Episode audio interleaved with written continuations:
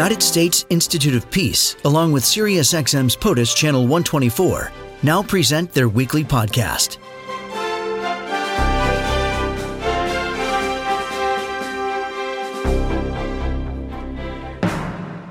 Yesterday, President Trump was speaking with reporters. He was making his way.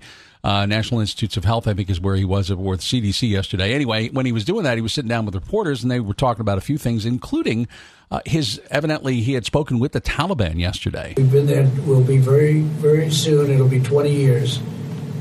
And I said right from the beginning, not easy to get out of these conflicts. Very complex in terms of all of the people you have to deal with, including, frankly, people in the Senate, people in the House, and a lot of people feel differently about things. But uh, I, have been amazed at, at how positive the response is to getting out of Afghanistan and to moving on. And, and I really had a great conversation with him today. Yes. Well, we'll see how that plays out. Let's talk more about the agreement, which has been signed. This is the U.S. Taliban agreement. Belquis Ahmadi is joining us. Ms. Ahmadi is the senior program officer for the United States Institute of Peace, has a lot of experience, senior management positions under USAID programs in Afghanistan. Uh, related to that, she has published extensively on democracy, governments, and women's rights in Afghanistan. The Twitter handle is at USIP. Belquis Ahmadi, thank you for joining us on POTUS today. Uh, good morning, Tim. It's good to be with you.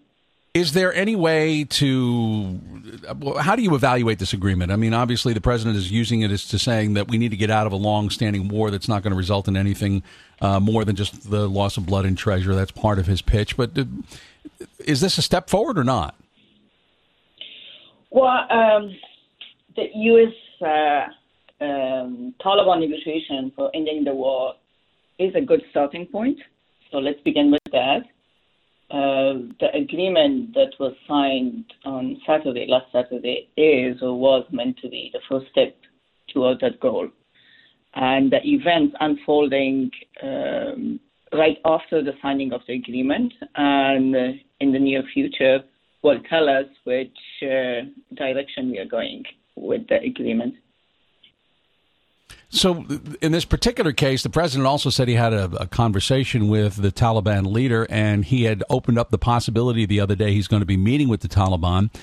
Is that a good idea at this point, or not? Uh, well, any effort to uh, move the peace process onward is welcomed, but I think uh, those moves should not undermine the legitimacy of uh, our biggest ally in the region, that's Afghanistan, Afghan people, and Afghan government. Um, uh, let's not forget that uh, we have a lot more in common with Afghan people, civil society, and the government than we do with the Taliban. So any move or any effort to move this process forward um, should very carefully calculate the cost, both um, monetary, materially, and also morally, for the agreement to remain sustained. Let's talk about those costs because clearly the concern is the United States invested 2,000 plus deaths, not to mention millions, billions of dollars in this. But the idea is that the people of Afghanistan have something at stake. What are the risks moving forward, and what kind of investment in terms of capital, in terms of people, does the United States still need to make in that country? Well, if we go back and compare today's Afghanistan with the Afghanistan of uh, uh, late 2001, it's almost as if we are talking about two different countries. A lot has taken place both because of the international support, more specifically the U.S. support to Afghanistan and Afghan people, but also because of the willingness, sacrifices, and resilience of Afghan people. Um, if we just talk about uh, improvements and progress in women's rights, uh, it's just phenomenal. And those are the realities that the Taliban cannot turn a blind eye and they should accept the reality that today's Afghanistan is very different from the country that they ruled uh, for four years, from 1996 uh, to 2001, what needs to be done is, I mean, we all realize that when we went to Afghanistan, we basically started from the scratch. There was no infrastructure. Uh, we had to train thousands and thousands of civil society members, government officials to uh, stand on their feet.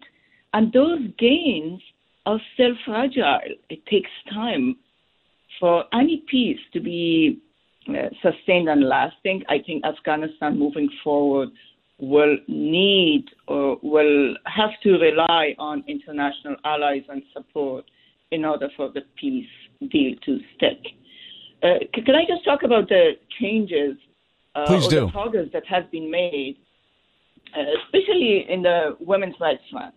So in 2001, when uh, uh, the Taliban were ousted, there were no women politicians in the country. Today, they are members of the parliament. They are ministers. They are deputy ministers. They are ambassadors. Uh, there are more than 6,000 women who are uh, serving in the justice and security sector. During the Taliban times, there was none. There are more than 10,000 doctors today. There are, oh, I can, the list can go on and on, 70,000 women teachers.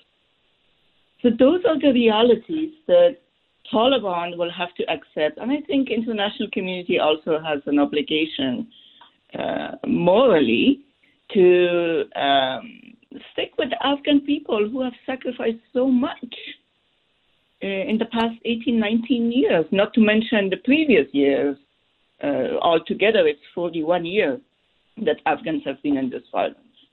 Belquis Ahmadi is with us, Senior Program Officer of the United States Institute of Peace. To that point you're making, and of course, International Women's Day is March the 8th, so it's an interesting backdrop for this conversation. But to your point, it seems to me one of the entire organizing principles of the Taliban is to not have that recognition of the equality of women. In other words, as you say, it's a reality they can't ignore, but it is a reality it would seem that they would be wanting to change. They would try to alter that reality somehow. Is that not a danger?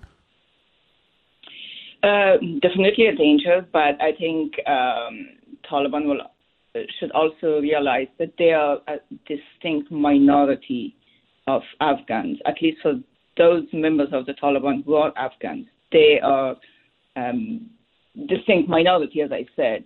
And then Afghanistan has 35 million population.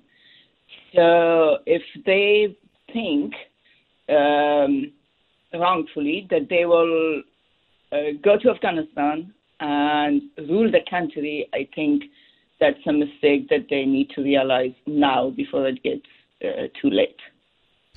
Will the United States be more secure? Will the region be more secure as a result of this agreement with the Taliban? What's your sense? Well, I think uh, this is a unique situation. This is the first time that we are entering uh, in an agreement with a group that, until uh, recently, was recognized as a terrorist group. Um, so we shall we shall see. It's it's difficult to say if we can trust the Taliban because um, they haven't shown uh, they they haven't uh, proved that they have actually changed and they're not the Taliban of the early uh, late uh, 90s when they uh, hosted and gave shelter to Al Qaeda and other violent extremist groups. So time will tell us if we have made the right decision in coming in entering into an agreement with the Taliban or not.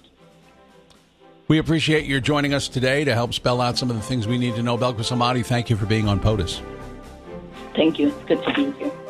Belquis Ahmadi is Senior Program Officer of the United States Institute of Peace on the now signed U.S. Taliban agreement. What happens next and what should we be watching for? The Twitter handle is at USIP. This podcast has been brought to you by the United States Institute of Peace and SiriusXM's POTUS, Channel 124.